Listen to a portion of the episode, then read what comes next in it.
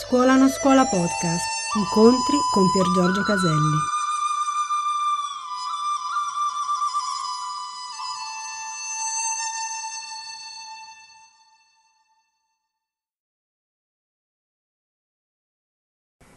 Cari amici, vorrei iniziare questo incontro non iniziando subito con la Divina Commedia, con la quale vi farò due scatole così tra un po', ma vorrei iniziare collegandomi a un discorso che prendevamo l'altra sera nella scuola di arti marziali e, e leggendo questo articolo che ci leggeva il caro Livanda, che riguarda questo medico, questo dottore, che leggeva questo articolo molto interessante, che fra le varie cose eh, si occupava anche di meccanica quantistica. Lui mi sembra che sia un medico, mi pare.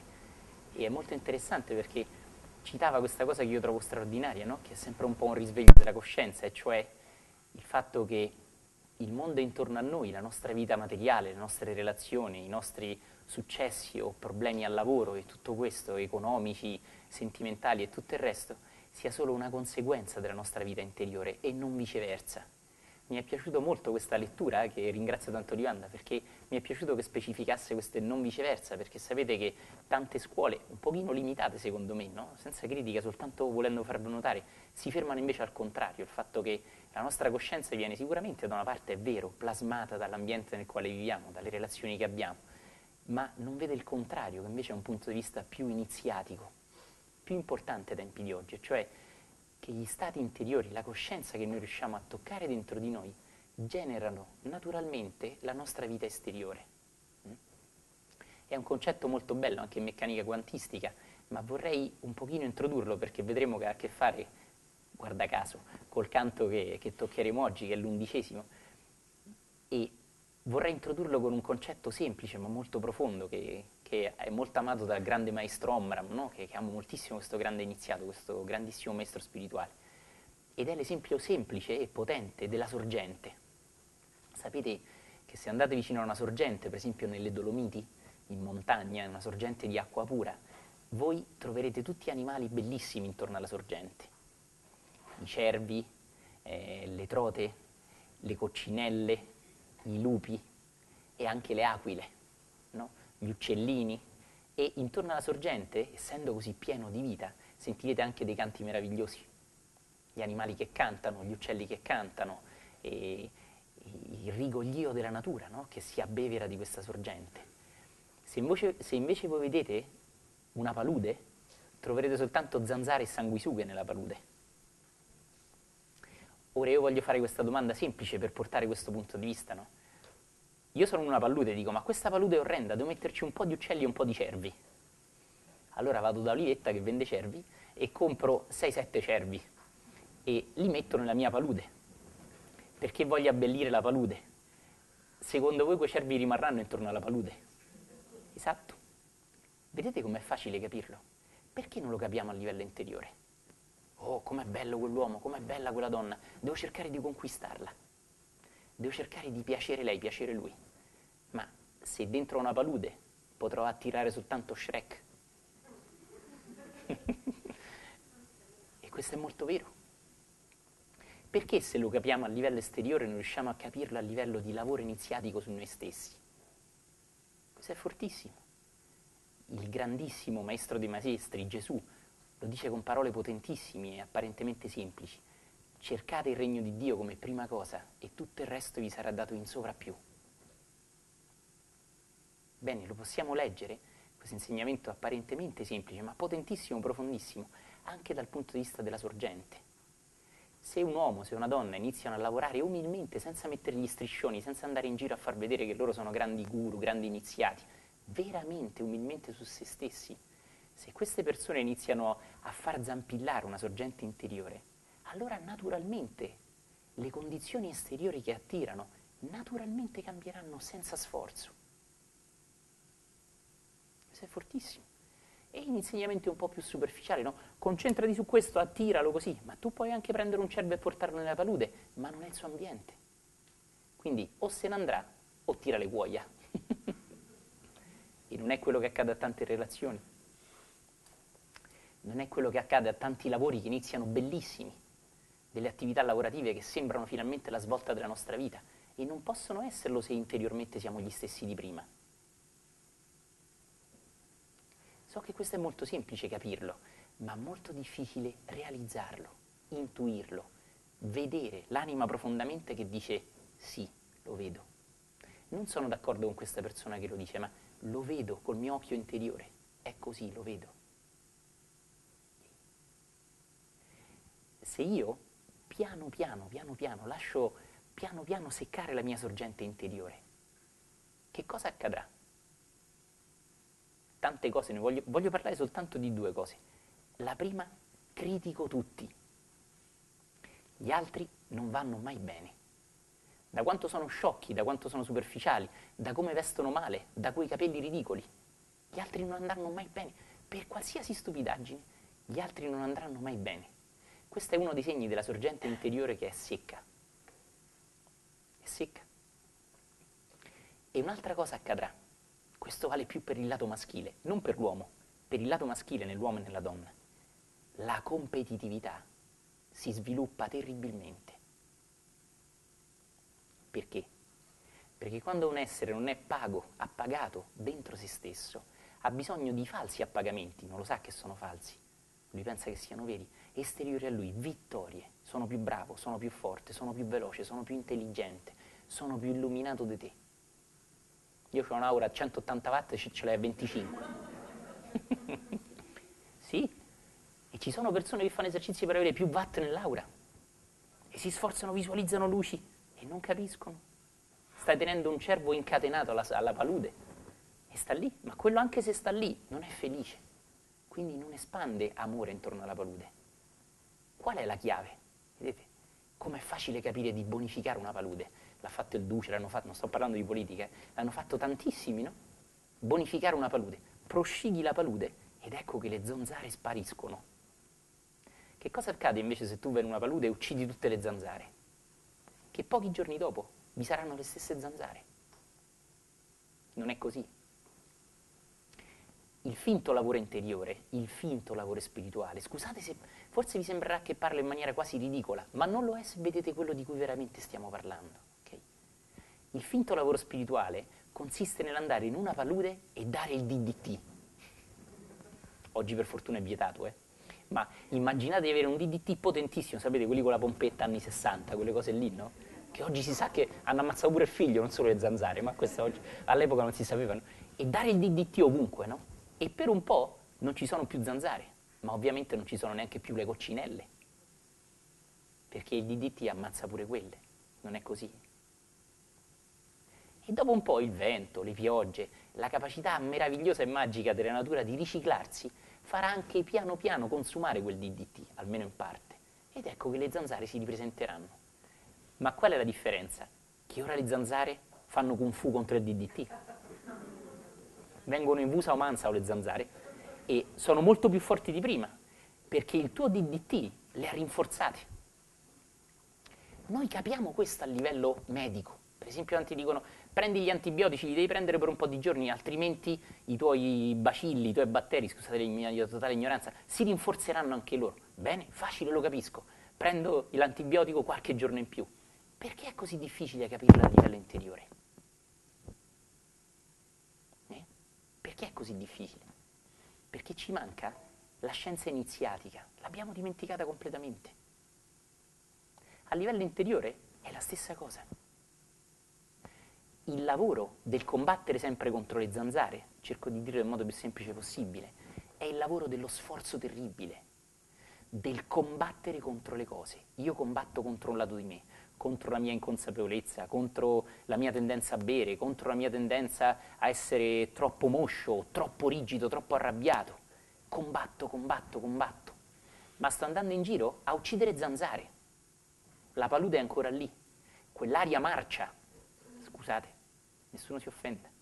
E anche Olivetta quando mangia pesante è così. Quell'aria marcia intorno a me, e quell'aria marcia intorno a me, che io uccido le zanzare, ma in realtà attiro le zanzare, le attiro.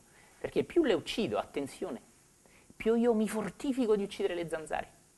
E quindi il marcio in me aumenta. L'acqua in me marcia, diventa più marcia, più stagnante, più puzzolente. Troveremo nel canto di oggi la puzza e questa puzza maggiore attirerà più zanzare. qual è il lavoro interiore di tutte le vere tradizioni iniziatiche, spirituali, religiose? Non è importante il nome. Prosciugare la palude, iniziare da dentro. Mm? Chi vede questo col proprio occhio interiore è già sul cammino interiore. Attenzione, non sto dicendo di essere seduti a dire oh che parole bellissime che sta dicendo questo personaggio. Be- sono assolutamente d'accordo. Si ricordate la storia del gallo illuminato, il contadino che fa io ho un gallo illuminato? Fa veramente che fa il gallo? Medita, levita. No, no, no. Quando il tuo fa chicchirichi, il mio soltanto annuisce.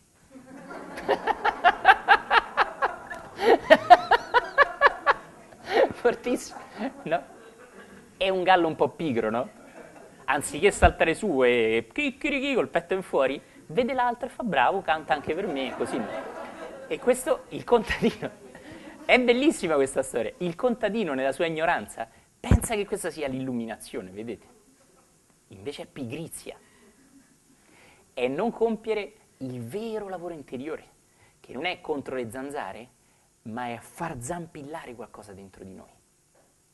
Vedete, potremmo dirle con parole taoiste, tibetane, esoteriche, non servirebbe, è importante vedere, vedere questo, vederlo davvero. Vederlo con i tuoi occhi rende il tuo essere luminoso, grande, pronto. Mm? Pronto al vero cammino iniziatico di cui sappiamo la Divina Commedia è un riflesso e ci racconta. Mm? E racconto quest'altra storia molto bella, pensate che la raccontava Mao Zedong e la tradizione vuole che è una, trad- è una storiella del taoismo antico, non so se sia del taoismo, la raccontava anche Gurdjieff, insomma, alla fine chissà chi la raccontava, magari Adamo, non lo so, qualcosa del genere ed è fortissima perché racconta di un genitore che parte per un viaggio e chiede al figlio, che ormai è abbastanza maturo, di vegliare il giardino. Mi raccomando, prenditene cura. Teniamo, io e tua madre teniamo molto al giardino, ricordatelo. Il figlio garantisce loro, sicuramente sarò attentissimo al giardino. Quando i genitori tornano qualche giorno dopo, trovano il giardino completamente rinsecchito. È bellissima, ascolta bene questa storia. E allora i genitori sono, chiamano il figlio e gli dicono, ma tu, ma hai detto che ti prendevi cura del giardino, guarda come è ridotto il giardino. Questo è Mao Zedong, vedete? Ricordate di spegnergli i telefoni. È l'energia dell'ambiente che lo riaccende, perché io anche vorrei riaccendere le coscienze, invece accendo solo i cellulari. È, è, è, una cosa che anche non ho capito non ho capito molto bene questa, si vede che anch'io sono a livello cellulare, così è, me la spiego così, è la sintonia delle cose. No, vi prego di attaccare anche se fosse Body Dharma, ok? Tanto Body Dharma è già qua. Allora, ascoltate bene, i genitori dicono, ma ti avevamo chiesto di badare bene al giardino, e il bambino scoppia, il ragazzo scoppia a piangere, no? Dice, io ogni giorno ho pregato gli alberi, ho abbracciato i fiori, ho baciato le foglie, il genitore dice, ma hai dato l'acqua al giardino? E il bambino fa, ah no, mi sono dimenticato. Perché questa, per favore, cogli il lato esoterico di questa storia. Cioè, il bambino, che simbolicamente è il lato immaturo di noi, è il lato piccolo di noi, sa prendersi cura solo del visibile, delle foglie, dei fiori, dei tronchi, abbracciando le piante, ma abbraccia, ascolta, solo ciò che vede materialmente. Che cosa non vede? Le radici che sono sottoterra e che nella nostra storia simbolica sono il lato invisibile dell'uomo, della donna. La Kabbala vede l'uomo come un albero rigirato con le radici in cielo, stupendo, meraviglioso. Quindi il bambino, che è il lato spiritualmente infantile di noi, immaturo, eh, vede solo il lato materiale del giardino, bacia le foglie, eh, canta i fiori, prega i fiori di non appassirsi, accarezza i tronchi, ma non dà da bere alle, alle radici perché è il lato invisibile che non vede. Mi segui? E questo, se lo vedi, elegantemente, semplicemente e profondamente, si collega alla sorgente alla palude. Perché l'iniziato, o colui che è sul cammino iniziatico, simboleggiato anche da Dante, che viene tirato sul cammino da Virgilio, ma è dentro ognuno di noi, vede e conosce l'importanza di nutrire il lato invisibile di noi. Per un bambino, cioè per una persona spiritualmente immatura, conta solo ciò che è visibile. Una persona di questo tipo non può nutrire la sorgente, non può far zampillare l'acqua pura, dovrà rimanere nella palude, perché rimane soltanto a ciò che è visibile, a ciò che io tocco con mano. È un po' un Tommaso.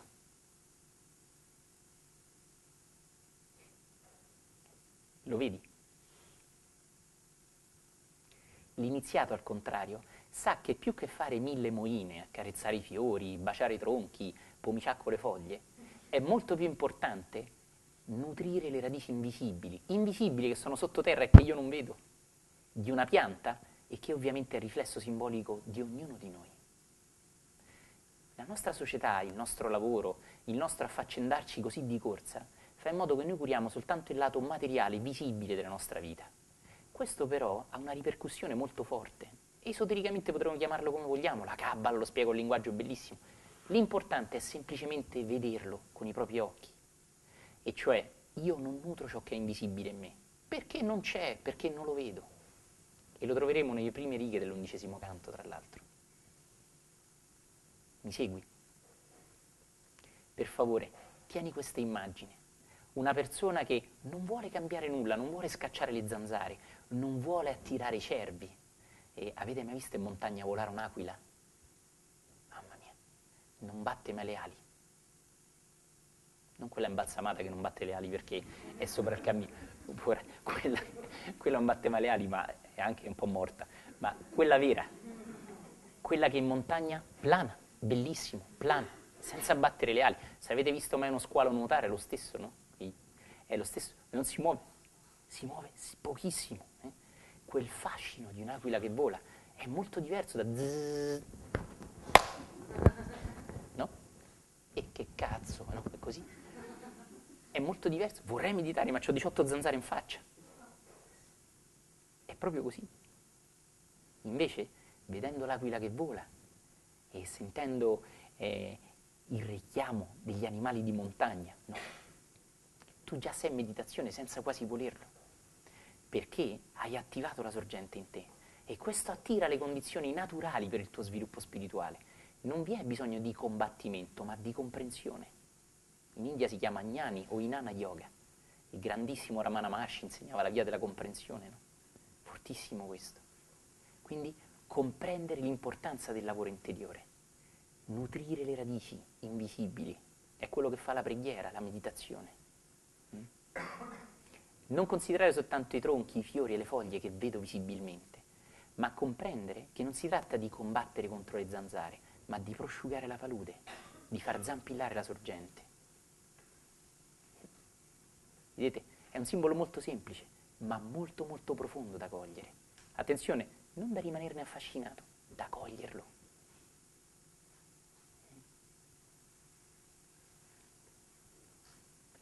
Un attimo chiudi gli occhi.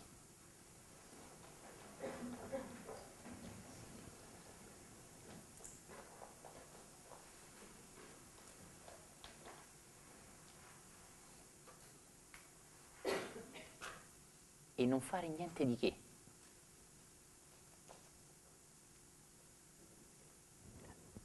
Semplicemente visualizza a tuo modo, non a modo mio o a quello di chi ti sta seduto a fianco a tuo modo, visualizza questa semplice e profonda verità.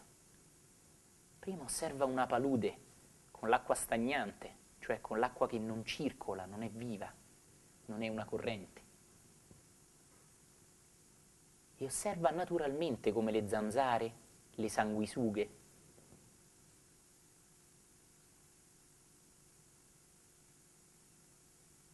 siano attirate naturalmente da questo marciume da questa puzza, da questa assenza di vita.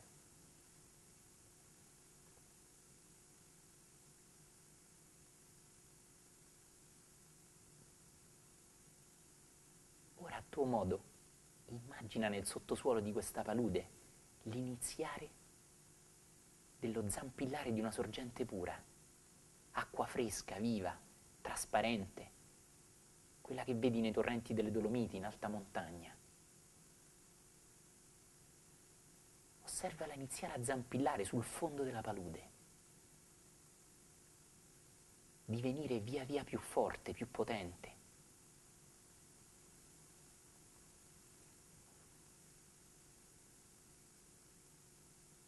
Iniziare a cambiare l'odore di questo posto.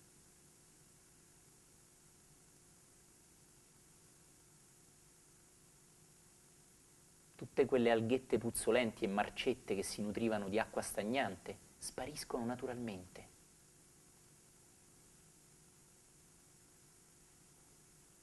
Le zanzare, le sanguisughe non trovano più il loro nutrimento e naturalmente, senza combattervi contro, spariscono. Dei piccoli uccellini iniziano a bere quest'acqua, a cantare tra i rami.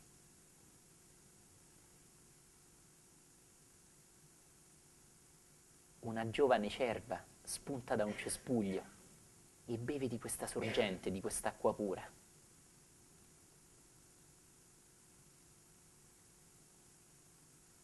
E giocando col tempo, mandandola avanti velocemente, osserva piano piano questo posto trasformarsi completamente. Arrivano delle prime pianticelle verdi, fresche, profumate, dei primi piccoli timidi fiori e ancora vai avanti col tempo. Osserva le trote vive nuotare nell'acqua viva.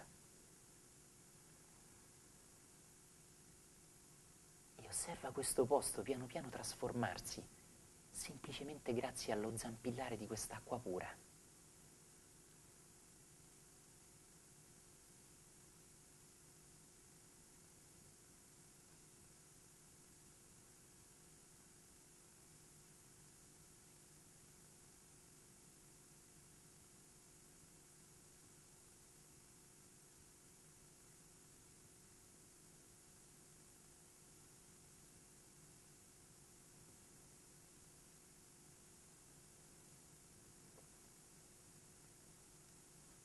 Tuo modo.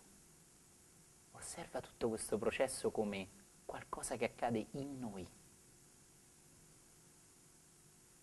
non tanto in una palude esteriore a noi, dove anche le zanzare hanno diritto alla loro vita.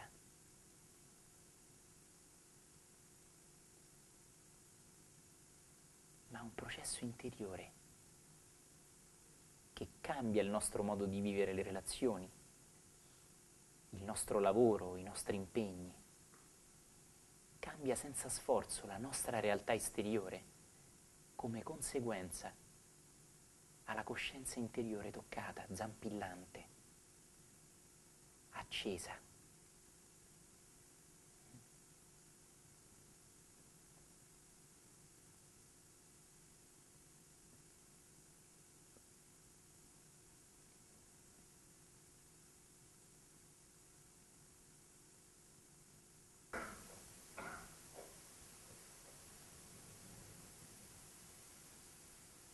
Interiormente e anche con un filo di voce, rivolgendoti a questa sorgente, pronuncia la parola col cuore, grazie.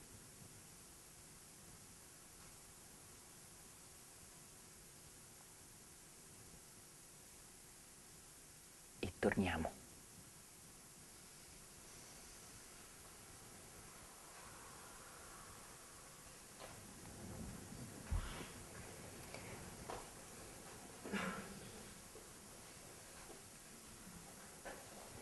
Ricorda, capire una cosa concettualmente è un fatto.